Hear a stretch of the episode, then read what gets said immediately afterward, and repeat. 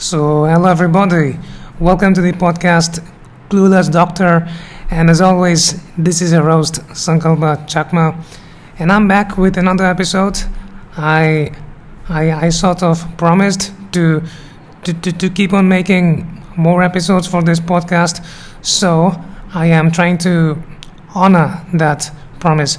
So, in today's episode, I will be talking about Addisonian's disease. Now, Addisonian disease, um, um, this is a disease in which the body does not produce enough cortisol levels. Okay, and then, then, then there's a then there is usually a problem with the with the ACTH levels. The the ACTH levels lead to the you know production of cortisol from the from the adrenal glands. So bef- before I go into you know in, into the symptoms and and, diagno- and that diagnosis and treatment, I should probably talk a bit about about cortisol, what it does. So cortisol is a hormone produced by the um, produced by the adrenal glands of the body. The the adrenal glands are are a pair of glands located just above the um, just just above the two kidneys. So they're not so so so so so they're not so they're not very so so they're not very uh, they're not very big the adrenal glands. Quite small you know probably pea-sized maybe. And um, however and, and they are divided into two areas the outer cortex and the inner medulla. The outer cortex is once again divided divided into into three layers zona glomerulosa zona fasciculata and zona reticularis quite confusing names yeah i understand. So cortisol is produced from the middle portion of the um, f- of the adrenal cortex that is the zona fasciculata.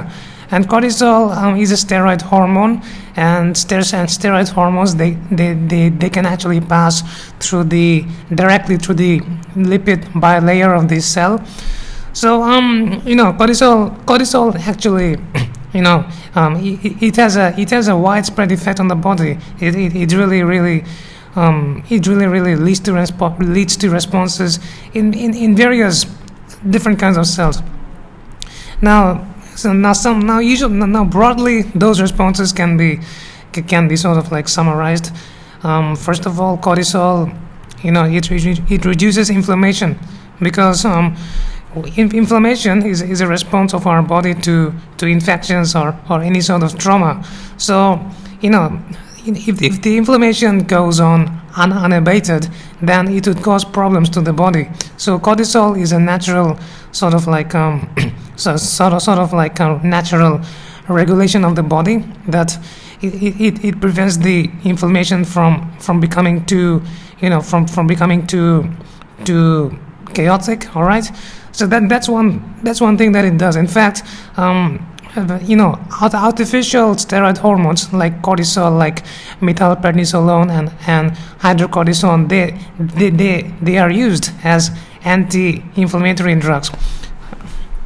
The difference between cortisol and them is that cortisol is naturally produced, and that is produced in the labs and then given to um, patients. And and the other thing that cortisol does is um, um, damn, am I forgetting? Okay, so uh, it, it, also leads to um, it, it, it also leads to it, it also leads to like um, uh, it, has an effect on sodium and potassium uh, ex- excretion and retention of the body. Uh, when cortisol cortisol leads to retention of so- oh damn it, I'm forgetting it.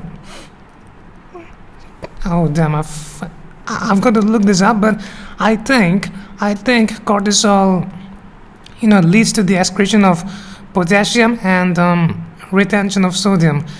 If, if, I'm not mistaken, it, it might be the it might be the other way around. So yes, I, I might have messed that up a bit. All right, so so so maybe in the next episode I'm going to um, I'm going to clarify that. I'm sorry, I'm too lazy to to, to re-record, so. I mean, this is this is going to be it. All right. So so also cortisol, it, it, it actually you know too much of too much of cortisol will actually you know lead to osteoporosis. It will erode the uh, it will erode the bones. So not good, not good. So that's what cortisol does, and and cortisol is produced by the adrenal adrenal gland in response to another hormone. Is it a hormone? I think it's a hormone. ACTH. ACTH is produced by the anterior pituitary, um, which is which is a which is a part of the brain. Um, in, in, in the in the posterior side of the brain specifically, all right. Posterior means back in, in, in, in medical terminology, and um, and, and, and ACTH is is once again is, is in turn produced by uh, in stimulation to another hormone called corticotrophin released by the um, hypothalamus. So this is a this is a you know circuit. The hypothalamus secretes corticotrophin. Corticotrophin stimulates the anterior pituitary to secrete ACTH, and ACTH then goes to the adrenal glands above the kidney, and then it acts.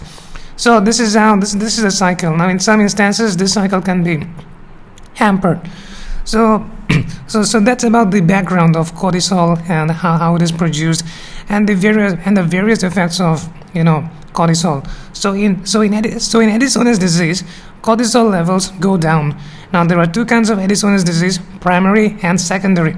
Primary is rare. I mean, this happens when when when probably you know you know there's a there's a tumor. Say sometimes you know there can there can be metastasis from from other um, from, from other you know from from other areas from from other cancers of the body to the adrenal glands, and um uh, and also that there might be adrenal hemorrhage. There's another factor and sometimes I suppose it, it, can also be autoimmune. But I think for most for for for most of the part, primary Addison's, Addison's disease is quite rare and it is idiopathic, which means that we don't know why it happens. So it, so it can it, it can actually present quite um quite dangerously, and and and the patient may um, and the patient suffers bad symptoms suddenly. So you know symptoms of you know Addison's disease are are pretty much same for primary as well as secondary. Symptoms will include like you know low blood pressure postural hypotension then um, then um, weakness fatigue and and sometimes abdominal pain you know severe abdominal pain. So those are the symptoms and, and, and also sometimes um, primary Addison's disease can can happen you know in, in relation to in, in relation to tuberculosis. So that's another thing to keep in mind. And um, the treatment of course is to actually um, is to actually deal with the deal with the underlying the underlying cause. And and I suppose the treatment is is, is and I suppose the the, the management um, the, the management um, managing primary Addison's disease is not that different from managing secondary Addison's disease, which I will be talking about later. So, moving on to secondary Addison's disease. Now, this this usually happens, you know, when when, when a patient who has been taking steroids, you know, artificial steroids like methylprednisolone and and hydrocortisone for a long time, suddenly stops taking those drugs. Okay, so the so the body of the so, so the body of the patient uh, has has gotten used to you know receiving steroids from from the outside. So it, it has stopped producing ACTH. It, it has stopped it, it has stopped producing cortisol on its own. So when so so when the patient suddenly withdraws from the drug, or, or maybe that there might be a condition like infection, trauma, or cancer, in which the body in, in, in which the body needs more of you know steroid hormones or cortisol in that situation the, the body you know the, the body ca- cannot produce enough steroid hormones to, to you know to, to keep the body in a in a normal state. So in that situation an an, an, an Addison's disease can happen. So the symptoms I've, I've said you know that they are pretty much the, the same. Um, uh, they, they, they, might actually also they, they, might also actually be skin changes. Usually it is hyperpigmentation or even sometimes hypopigmentation and, and they can even look like vitiligo. Yeah. So so what are the you know tests that we can do for diagnosing secondary Addison's disease? Well, we, we have to do the you know usual regular test, you know, blood count, LFTs, and urea and electrolytes, and, and all of it. Well, what, what are we you know supposed to find? We, we, we might find that there might be an, an imbalance in sodium and potassium because um, um, because cortisol leads to you know cortisol leads to excretion of you know potassium and retention of um, and, um, and, and and retention of sodium. So in so in so in so in Addison's disease, when there where there is less cortisol, sodium levels will go down and potassium levels will go up, uh, which which is called hyperkalemia. And hyperkalemia can actually be quite dangerous. So it's something that we should look out for. Then you know calcium levels will also that they might uh, I suppose they might they might increase. All right, and um, and urea levels can also increase. So those are the, those are some of the um, findings that we could find. And there are, however, there are more specific tests for for for diagnosing Addisonian disease, and that is the we can do the cortisol test, which is you know we, we, we give we give we give a drug called Synacthen. That's that's that's the commercial name. The the, the, the, generic name of the drug I've, I've, forgotten. So we, we give that drug to the patient and, and we measure the and we measure the cortisol levels before giving the drug and after giving the drug. So if we find that the you know cortisol, cortisol levels they, they are more than I suppose um, 300 nano, nanogram per per liter, then we can rule out Addisonian disease. We can also do another test. That is, we, we can we can test test for the ACTH levels in the body at 9 a.m. Because you know ACTH and cortisol levels, they actually follow the circadian rhythm, so their their their levels change with well, with with the different parts of the day. Okay, so so we do a 9 a.m. ACTH test, and depending on that, we can we can be more sure if it is actually Addisonian disease. So those are some of the tests that we can do, and we can also do some antibody tests because in some cases um, it, it, can be it can be due to an autoimmune condition. So we, we, we, we might be looking for the antibodies. Okay, so we could also do that. Now coming to treatment, what do we do? Treatment, I mean, since since the body is facing a lack of steroid hormones, so we have to give artif- artificial steroids hormones. Okay, like hydrocortisone or or, or even fludrocortisone. Now we try to give um, we, the, the, the dosing of the drugs, both the drugs, hydrocortisone and fludrocortisone, and these have these, these have to be sort of like titrated based on the patient. Sometimes the patient will need more, sometimes a bit less. However, when we give hydrocortisone, um, we, we we try to mimic the mimic the you know we we we, we, we try to mimic the um, circadian rhythm, okay? Like um, we, we, we, we, we, try to mimic this circadian rhythm, like we, we give more in the more in the morning, and uh, like suppose if it is a 15 milligram hydrocortisone dose in the day, then we give 10 milligram in the in the morning and then 5 milligram in the day.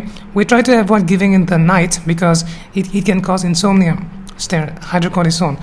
And fludrocortisone too, I think we give it in, in, in, a similar fashion. So those, those are the things that we do.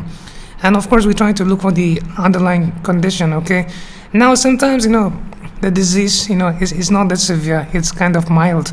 But sometimes, you know, there, there might be a crisis which can be potentially fatal, which we call Addisonian's crisis. And, and here, all the symptoms will be, will, will be very much, you know, very, very in a blow, you know, full blown. The, the, the person um, might might even go to coma, and he he'll be, he'll be totally weak, and he will and he or she sorry he or she or she will present with you know with, with a very painful abdomen picture you know possibly. So it's a it's a very sort of like a like like an alarming situation. So in, in that so in an so in an Addisonian crisis we we have to give you know much more steroids than we have to you know we, we have to treat the patient much more vigorously. We have to we have to we have to give intravenous fluids. We have to give um, we also we, we also might have to de- might have to deal with the hyperkalemia. We giving calcium gluconate and um, insulin salbutamol. So so we have to deal with the patient in a much more you know in, in a much more serious way. So yeah. So I think in a nutshell that that's all about Addison's disease and. Um, the, the thing that the thing you know the thing to take from this is that you know when patients are, are on are on long-term steroid use, they should never ever withdraw their drugs, you know, suddenly. Um, and, and, also, if they're having infections or, or trauma uh, and, and things like malignancy, then that's when the body's cortisol demands increase. So the doctors, they, they have to give more steroids. As such, Addison's, Addison's disease, secondary, and and also the crisis, Addison's crisis, can be, you know, can be sort of prevented. So if we if we keep those precautions in mind. So that's it for this episode, and I hope you took something out from it. I I I I have tried to be more professional this time. Like I I think I read more, and I and I also try to memorize you know the stuff which I don't usually do, but. Yeah, so I think that's it for this episode, and I, and I hope you liked it. You took something from it, and thanks for listening, and I'll catch you next time. Bye bye.